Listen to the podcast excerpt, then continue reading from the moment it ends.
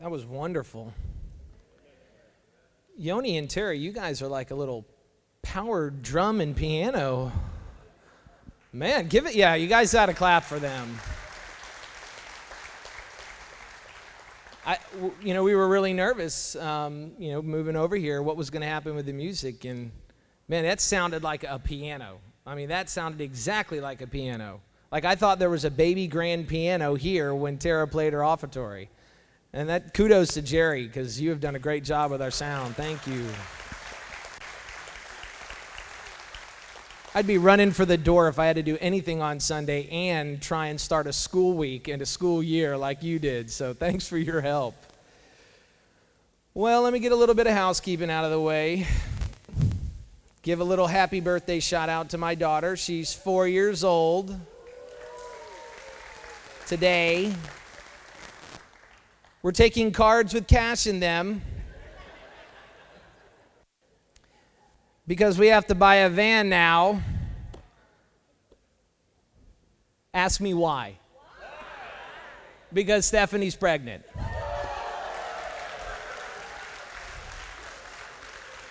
Again. some of you are looking at, some of you are like, oh boy.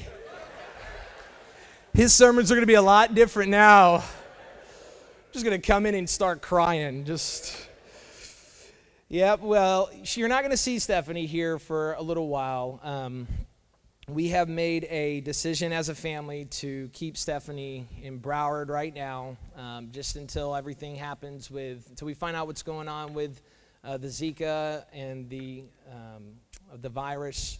It's very dangerous to women who are pregnant as I'm sure you all know by now. Um, so we're gonna we're gonna let her stay in Broward for now. We've taken all the precautions we can, and of course we trust in the Lord to to provide and to keep her safe and to keep the child safe. But we also know that God has given us means and a brain to you know follow the advice of the CDC.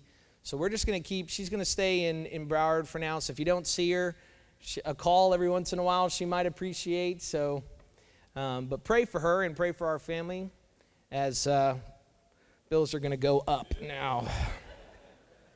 You said, oh, like, yeah, you know, because you and Jerry, I guess I'm crazy like you guys. Would you pray with me this morning? Lord, we thank you for our, the blessings you've given us.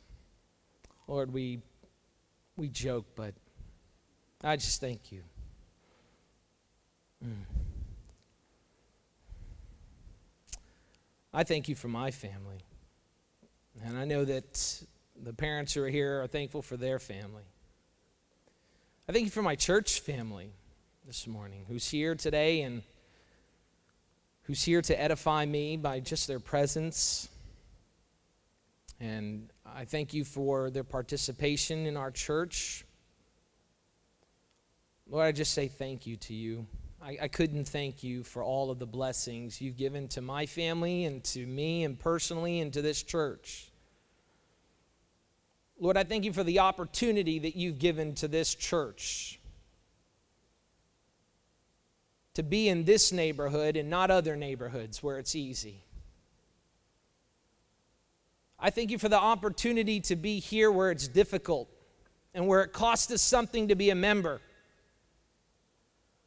When other churches have much, when other churches look for nothing and they, they want for nothing, Lord, we have to depend completely on you. And I thank you for that. Lord, we trust that you will provide for this church. Lord, I pray that we would not miss the opportunity of spreading the gospel in a city that so desperately needs to hear it, in a neighborhood that so desperately needs to hear it. Lord, I know my brothers and sisters here today pass by bigger churches with better programs in better neighborhoods, but yet they come here because they want the opportunity. And they love the opportunity to do ministry here. Lord, let us not then forsake that opportunity but take the message of the gospel out into this neighborhood. On this day, there are people in this service who need to hear the gospel of Jesus Christ. There are people here right now who do not know your Son as their Savior, who need to know Him intimately, who need to be poor in spirit so that they might inherit the kingdom of God. Lord, do not allow us to miss the opportunity to evangelize here at home in our very own church. God, I thank you for the opportunity. Begin the revival in America here. Thank you for this church. Amen. If you have your Bibles, turn in them to Matthew chapter 5, verse 3. One of the most frustrating things in life is when we try really hard to achieve something and still fail. I remember one time I had, um, I had gotten serious. I'd gone back to, to school. I took a year off in college and I had gone back to school. In my first semester back, I got all B's and I was so proud of that and I thought, man, I had worked hard for it, and if I just put my mind to it, I'm gonna, I can do this college thing. So I signed up for my next set of classes in the second semester, and one of them included an economics course, and I was really serious about getting a good grade in this class.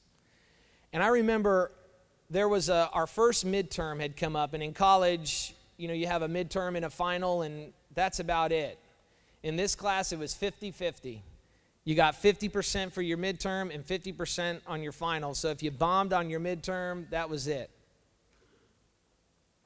And I remember I worked really, really hard to, to do well on this exam. I remember studying, I had made note cards. I never made note cards before, and I made note cards to try and memorize these terms. You know, I was just kind of, I, I got through school on my personality, as dad used to say. I mean, like father, like son.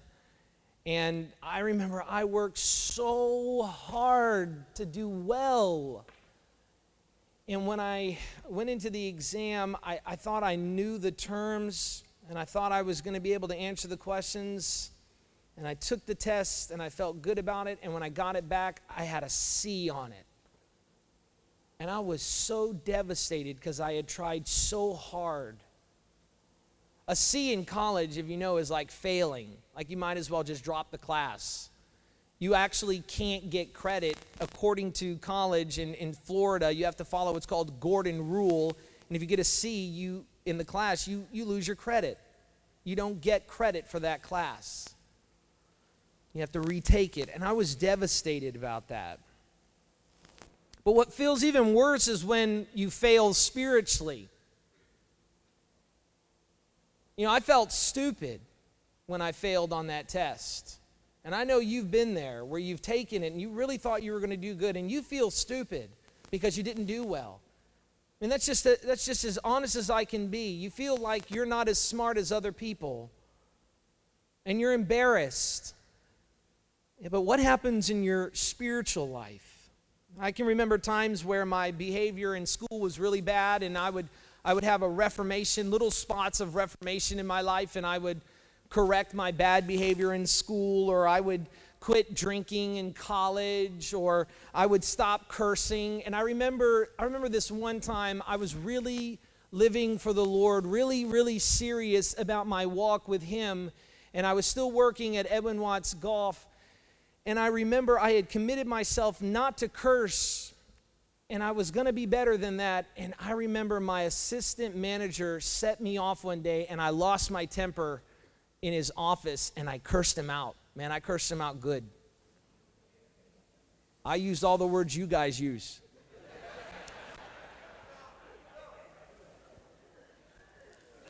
Yeah, I know them too. And I use them all. And um, I told him if he wanted to go, we could do this. And I was really, really angry. And when I left, I felt completely defeated because he knew I was a believer. And even unbelievers know this much they know believers don't act like that. I failed. I failed miserably. On that day, did I not embarrass myself only? I embarrassed God and I embarrassed every Christian. I failed. But it's at times like these when the Spirit reminds us of this sweet, sweet truth.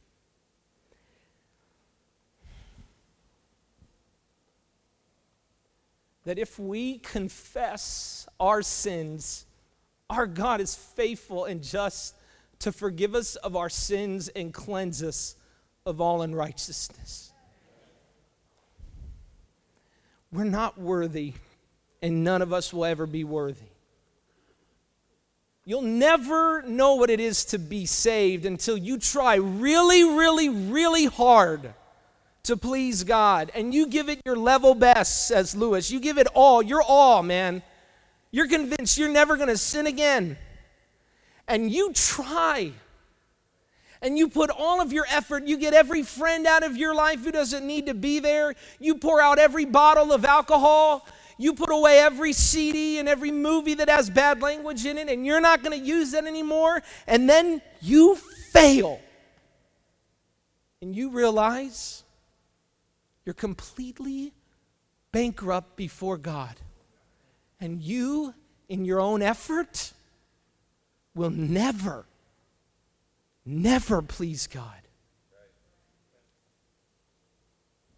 It is no accident that Jesus begins the greatest sermon ever preached with these words Blessed are the poor in spirit, for theirs is the kingdom of heaven.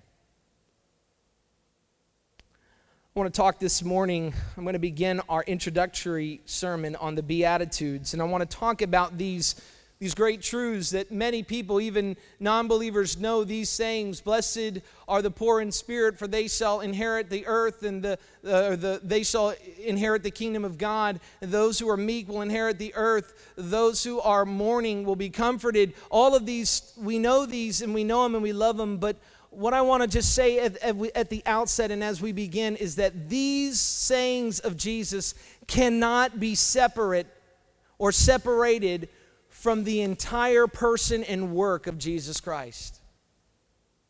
You cannot take a saying like, Blessed are the poor in spirit, apart from the cross of Jesus Christ. It loses its meaning if you understand that phrase outside, blessed are those who mourn, blessed are those who are meek, if you understand those phrases in isolation apart from a crucified God on a cross, you miss them and you don't understand them. And when the world speaks these Beatitudes without knowing intimately what it is to be poor in spirit, because they've tried really hard to be the type of person that God wants them to be, they don't understand. You're privileged to understand these. The Beatitudes are promises of blessing for aligning oneself with the things God sees are important. The Beatitudes are promises of blessings for aligning oneself with the things God sees as important. And so, every beatitude that we're going to study for the following weeks is going to be in terms of the way that God defines poor in spirit. And that's what I want to do this morning. Look with me at Matthew 5 3. Jesus begins, he went up on a mountain to teach. And Jesus is going to be a new teacher with a new law. Just like Moses was on the mount, Jesus too was on the mount, and he is going to begin his inauguration as the Lord and teacher of the church. And he begins with this phrase Blessed are the poor in spirit, for theirs is the kingdom of heaven. I want to talk about this first word, the word blessed. I want to look at how the world defines blessings and how God defines blessings. Because when we start any of these Beatitudes, we have to ask this question What does God think is a blessing? The first word here, blessed, points us to good times and not bad ones. There are many woes in the Bible and many watch outs, and each one is as serious as the next. and must be followed by the man of God. But the Bible also speaks of blessings. And in these Beatitudes, we have blessings. Matthew Henry notes that the Old Testament ended with a curse in Malachi 4 6, but the gospel begins with a blessing. Blessed are the poor in spirit. Another word here, some translations interpret the word makarios as happy Happy are the poor in spirit. And some people are offended by that term. They say God is not concerned with our happiness. But, but just for a moment, just for a moment, let's entertain the thought that God cares about us having a joy, a joy in what He determines will give us joy, a happiness. Blessed the concept of true happiness can and does vary according to historical and cultural context.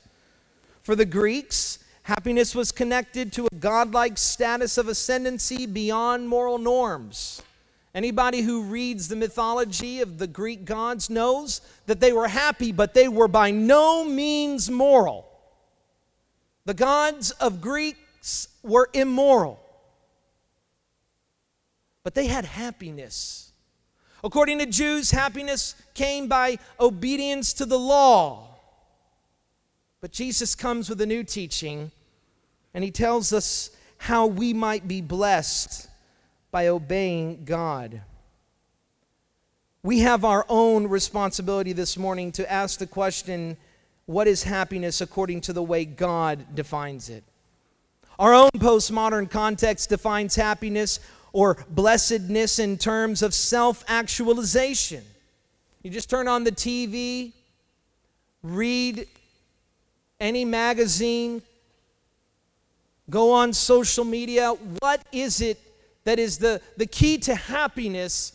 And it's do what makes you happy. That's, that's the postmodern world. Postmodernism is characterized by relativism. That is the idea that each of us have our own little truths. And if something makes you happy, do it. Do that. And that's how the world thinks. The devil has his own set of beatitudes. Blessed are the rich, for they have their kingdom on earth. And don't think that we don't subtly follow the devil's beatitudes. We will subtly do what makes us happy.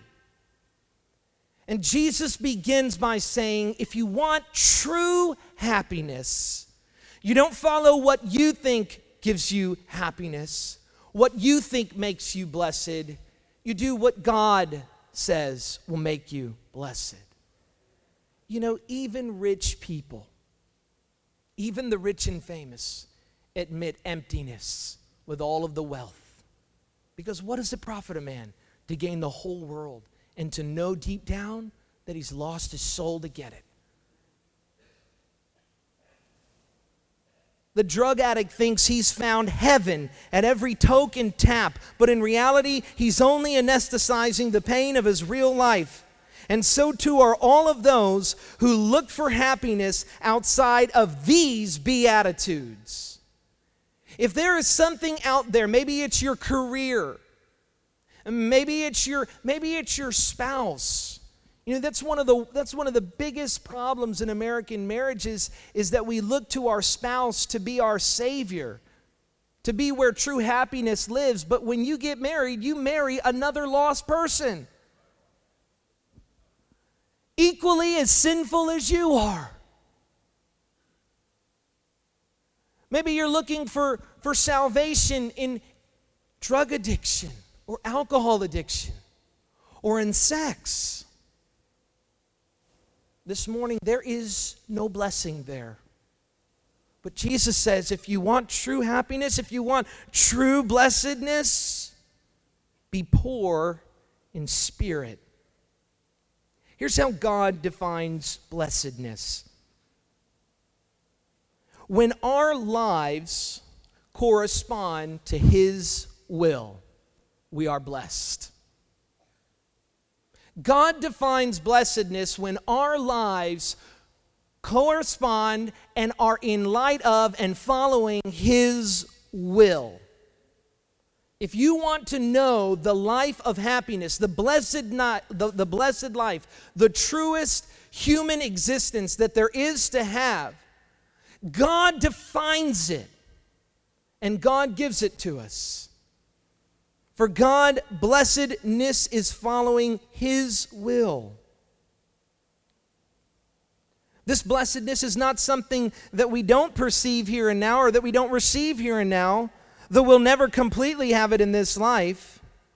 But we may know of the blessing of God in producing in us a spirit that is aware of our total bankruptcy before Him, of our meekness, of our desire for righteousness, of our broken and contrite heart. We may know now that we are blessed because God has revealed to us the nature of true religion, namely, that true religion begins with a low and contrite heart. Blessed are you when you have a right understanding of who you are as a human being. What are you as a human being? The Bible tells us you are sinful, totally and completely sinful. In your mouth is nothing but the venom of poisonous vipers. Your heart is the depth of a grave. You are dead in trespasses and sins. You don't seek God. You say you do, but you don't. And God says that the beginning of blessedness begins by understanding you are impoverished in spirit. What does it mean then to be poor in spirit. It means that true discipleship in Christ must begin in poverty of ourselves. Listen to what the Lord says in Isaiah 57. He says, I dwell in the high and the holy place, and also with him who is of a contrite and lowly spirit. The word contrite is not a word we use too much these days, but it means this a complete and utter brokenness about how sinful you are. Listen to what God says. God says, I dwell in two places. I dwell in the high and the heavenlies, the unapproachable. Heaven is a place you cannot get to. I love when scientists come out and say, Scientists think they found heaven. You, you can't find heaven, it's invisible. God says to those who don't have who don't have Christ, there is a great chasm, and the two can never transgress it. You never get there. God says, I dwell in heaven, high and lifted up. I am holy. And I dwell with him who has a contrite and lowly spirit. The Bible says David was a man after God's own heart. But of course, we know of the many sins and failures of David's life. What is it that makes David a man after God's own heart? That he desires what only God can give him. He knows he is impoverished in spirit and that the only way to obtain the righteousness with God and the righteousness that God requires is to have it given to him by God. Israel, Jacob is one of the most terrible characters in the Old Testament, deceiving his dying father. Yet he receives a birthright, birthright. Why? Because he is willing to wrestle with God for what only God Himself can give. God dwells in two places. He is high and lifted up, and He dwells with the one who says, I've got nothing to give you, God. Only you can do everything for me. Don't miss that point this morning. God dwells with those who are contrite in heart. Well, how do we become poor in spirit? We might ask this question How do we arrive at having an attitude that is poor in spirit? We must ask what does Matthew mean by being poor in spirit? He's not necessarily talking about poor people or poverty, is he? In fact, when you go over and you read in Luke chapter 6, verse 20, Luke just says, Blessed are the poor. Very similar sermon. Scholars call that the Sermon on the Plain, and this is called the Sermon on the Mount. Is it that, that God is saying there's a special blessing to those who are poor, monetarily poor? It's at this point where the liberationist makes his error. He assumes that what makes a man worthy to God is his economic situation and not his spiritual situation. And this is why Matthew takes the fuller sense of the Beatitude and says, Blessed are the poor in spirit. There can be people who are poor as dirt and still have an ego as high as heaven and not please God. And there can be rich, rich men who know that they are poor in spirit and God dwells with him. This is not an economic situation. It's not an economic issue. It is an attitude before God.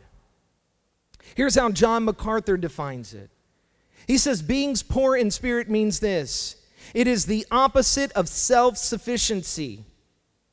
It speaks of the deep humility of recognizing one's utter spiritual bankruptcy apart from God. Poor in spirit describes those who are acutely conscious of their own lostness and hopelessness apart from divine grace. So, how then does this happen that we might have an attitude of poor in spirit? The answer is that when we view ourselves in light of the majesty of God, the only thing that we can do is say, Get away from me, for I am unclean.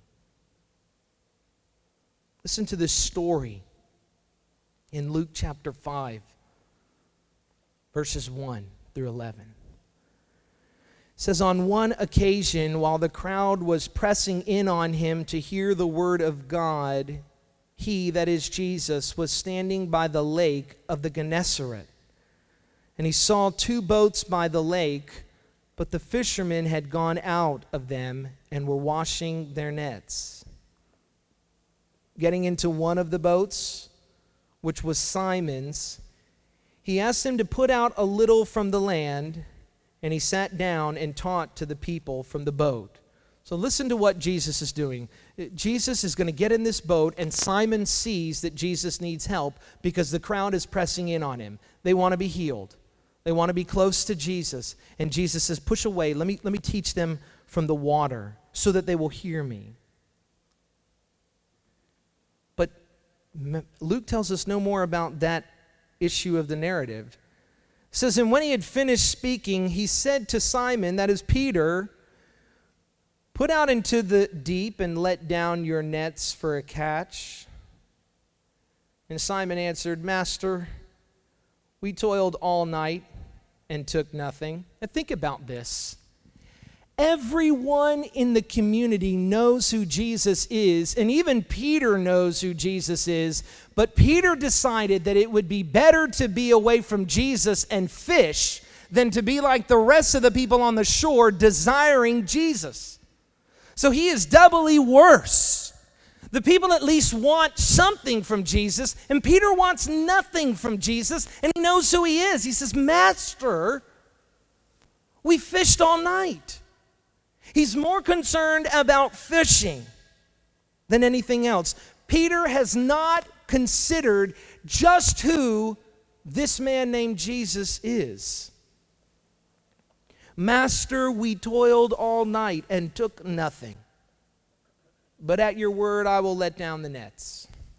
He's going to be obedient. And when they had done this, they enclosed a large number of fish, and their nets were breaking. They signaled to the partners in the other boat to come and help them, and they came and filled both boats so that they began to sink. They're in dire need. Water comes in a boat quickly, and that boat, once it sinks, it's impossible to get it back up to the surface. You can forget it. But listen to what happens to Peter. In the moment of his greatest need, as his boat and as his very life is sinking, the only concern for Peter is this Get away from me, for I am a sinful man, O Lord. All of us, when we encounter Jesus and we encounter the holiness of God, have nothing but to say to God other than, Get away from me. In Judges, a husband and a wife, when they had been with the angel of the Lord for some time and realized that it was God, when they realized they had seen God, they went back and said, Surely we shall now die, for we have seen the Lord. Peter's in this same terror. It says, For he and all who were with him were astonished at the catch of fish that they had taken. And so also were James and John, the sons of Zebedee, who were partners with Simon. And Jesus said to Simon, Do not be afraid. From now on you will be catching men. And when they had brought their boats into land, they left everything and they followed him. Wow. Imagine what it is when you saw Jesus for the first time and heard the sweet words of the Holy Spirit call out to your heart and reveal to you your nakedness. No man gets to heaven without first being low and contrite in heart. The poor in spirit inherit the kingdom of heaven. This is the key to salvation. If you want to be saved, be aware that you are completely naked and in need of God. The Bible says, Jesus says, I have come not to heal those who are well, but to give life to those who are sick. What is common to man is the sin of thinking that in this life we may achieve for ourselves our own righteousness. That in this life, this is all there is, and all that we have to earn is here and now. And we live our lives like this Monday through Friday. The rat race is on. But Jesus says, Store up for yourselves treasures in heaven Seek first the kingdom of heaven. He told the church at Laodicea, who was rich in spirit, Would that you would buy from me gold refined by fire, so that you may be rich in spirit. Jesus contended with the misunderstandings of wealth then, and he contends with the misunderstandings of blessedness and wealth today. Put no stock in the passing things of this world, for the Lord will come like a thief, and then the heavens will pass away with a roar, and the heavenly bodies will be burned up and dissolved, and the earth and the works that are done on it will be exposed. But blessed are the poor in spirit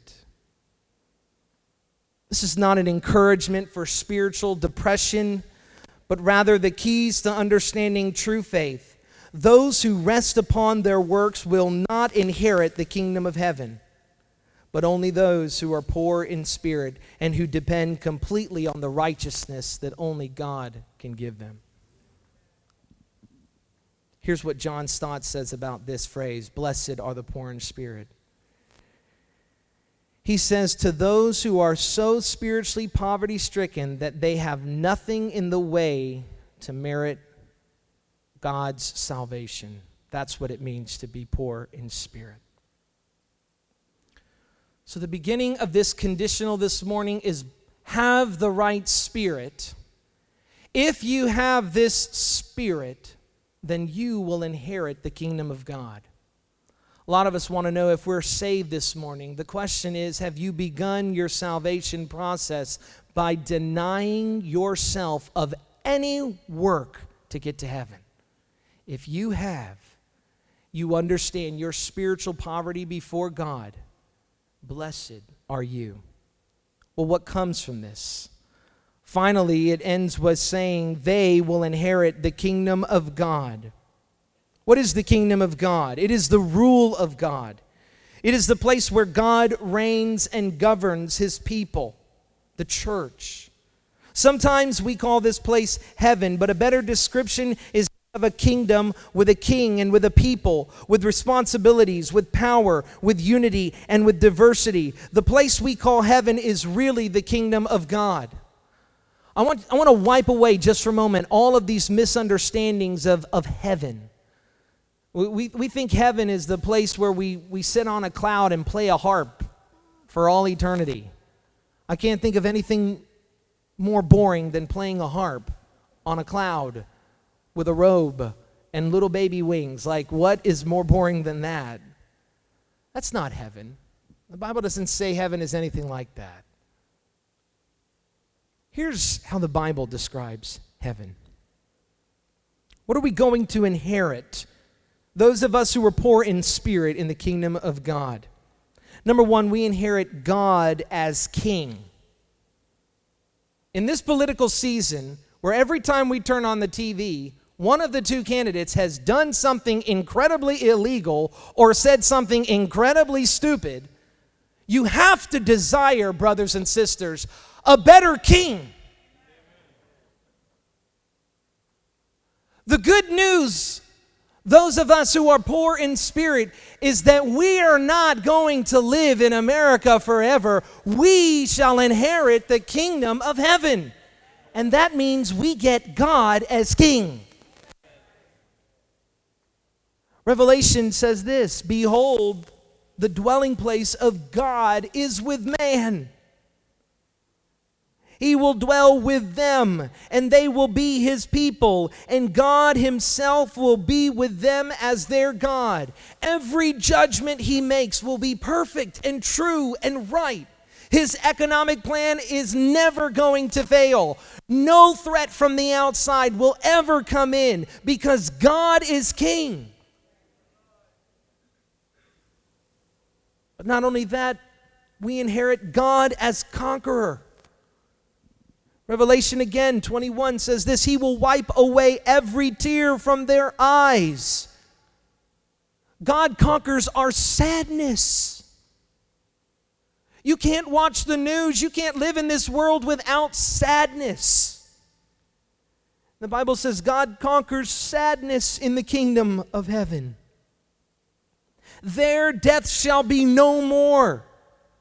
No more worry about that, that little twinge in your side. Is it cancer?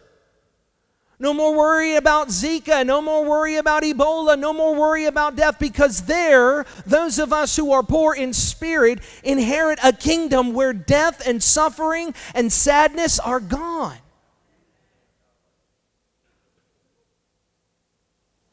Neither shall there be mourning, nor crying, nor pain any more, for the former things have passed away.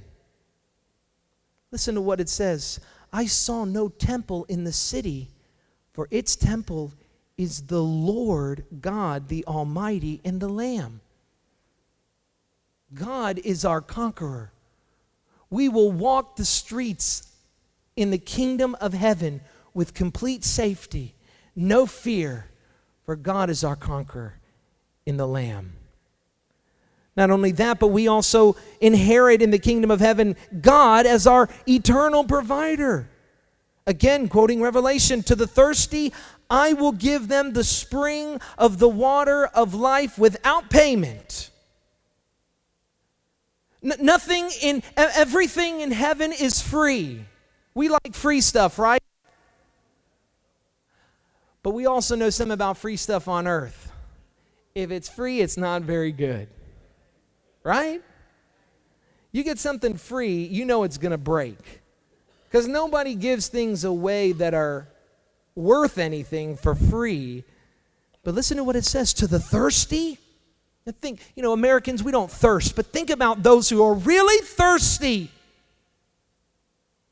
That's why there is some connection between poor in spirit and actually poor. Those who really thirst. and know that they have no money to give to even get just a drop of water, it says, I will give them the spring of the water of life without payment. They will need no light or lamp or sun, for the Lord God will be their light. No electric bills in the kingdom of heaven. No broken air conditioners. God is our provider. It says not only that, but we will reign with him forever and ever. This will be a bliss of eternal lastingness. No, no point in this time will we ever lose God or his gifts. Finally, God is our protector in the kingdom. Nothing unclean will ever enter it, nor anyone who does what is detestable or false, Revelation 21. But only those who are written in the Lamb's book of life. No longer will there be anything accursed, but the throne of God and the Lamb will be in it, and his servants will worship him forever. There is no chance that in the kingdom of heaven, any of us can ever be threatened from without or from within because God gives to us a new heart. You know, this morning, if you have that contrite heart, the message of the gospel doesn't start or stop there, it starts there. You know, we've said for years that in order to get people saved, you have to first get them lost. That's where the gospel starts, but it doesn't end there. Blessed are the poor in spirit. But Paul says in Philippians, rejoice in the Lord. Why? Because those of us who have that heart today that feels completely guilty of every sin, God is willing to pour out His Spirit this morning to you who would recognize your need for Him and simply say, Jesus, I receive you. Give me a new heart. Would you bow your heads and pray with me this morning?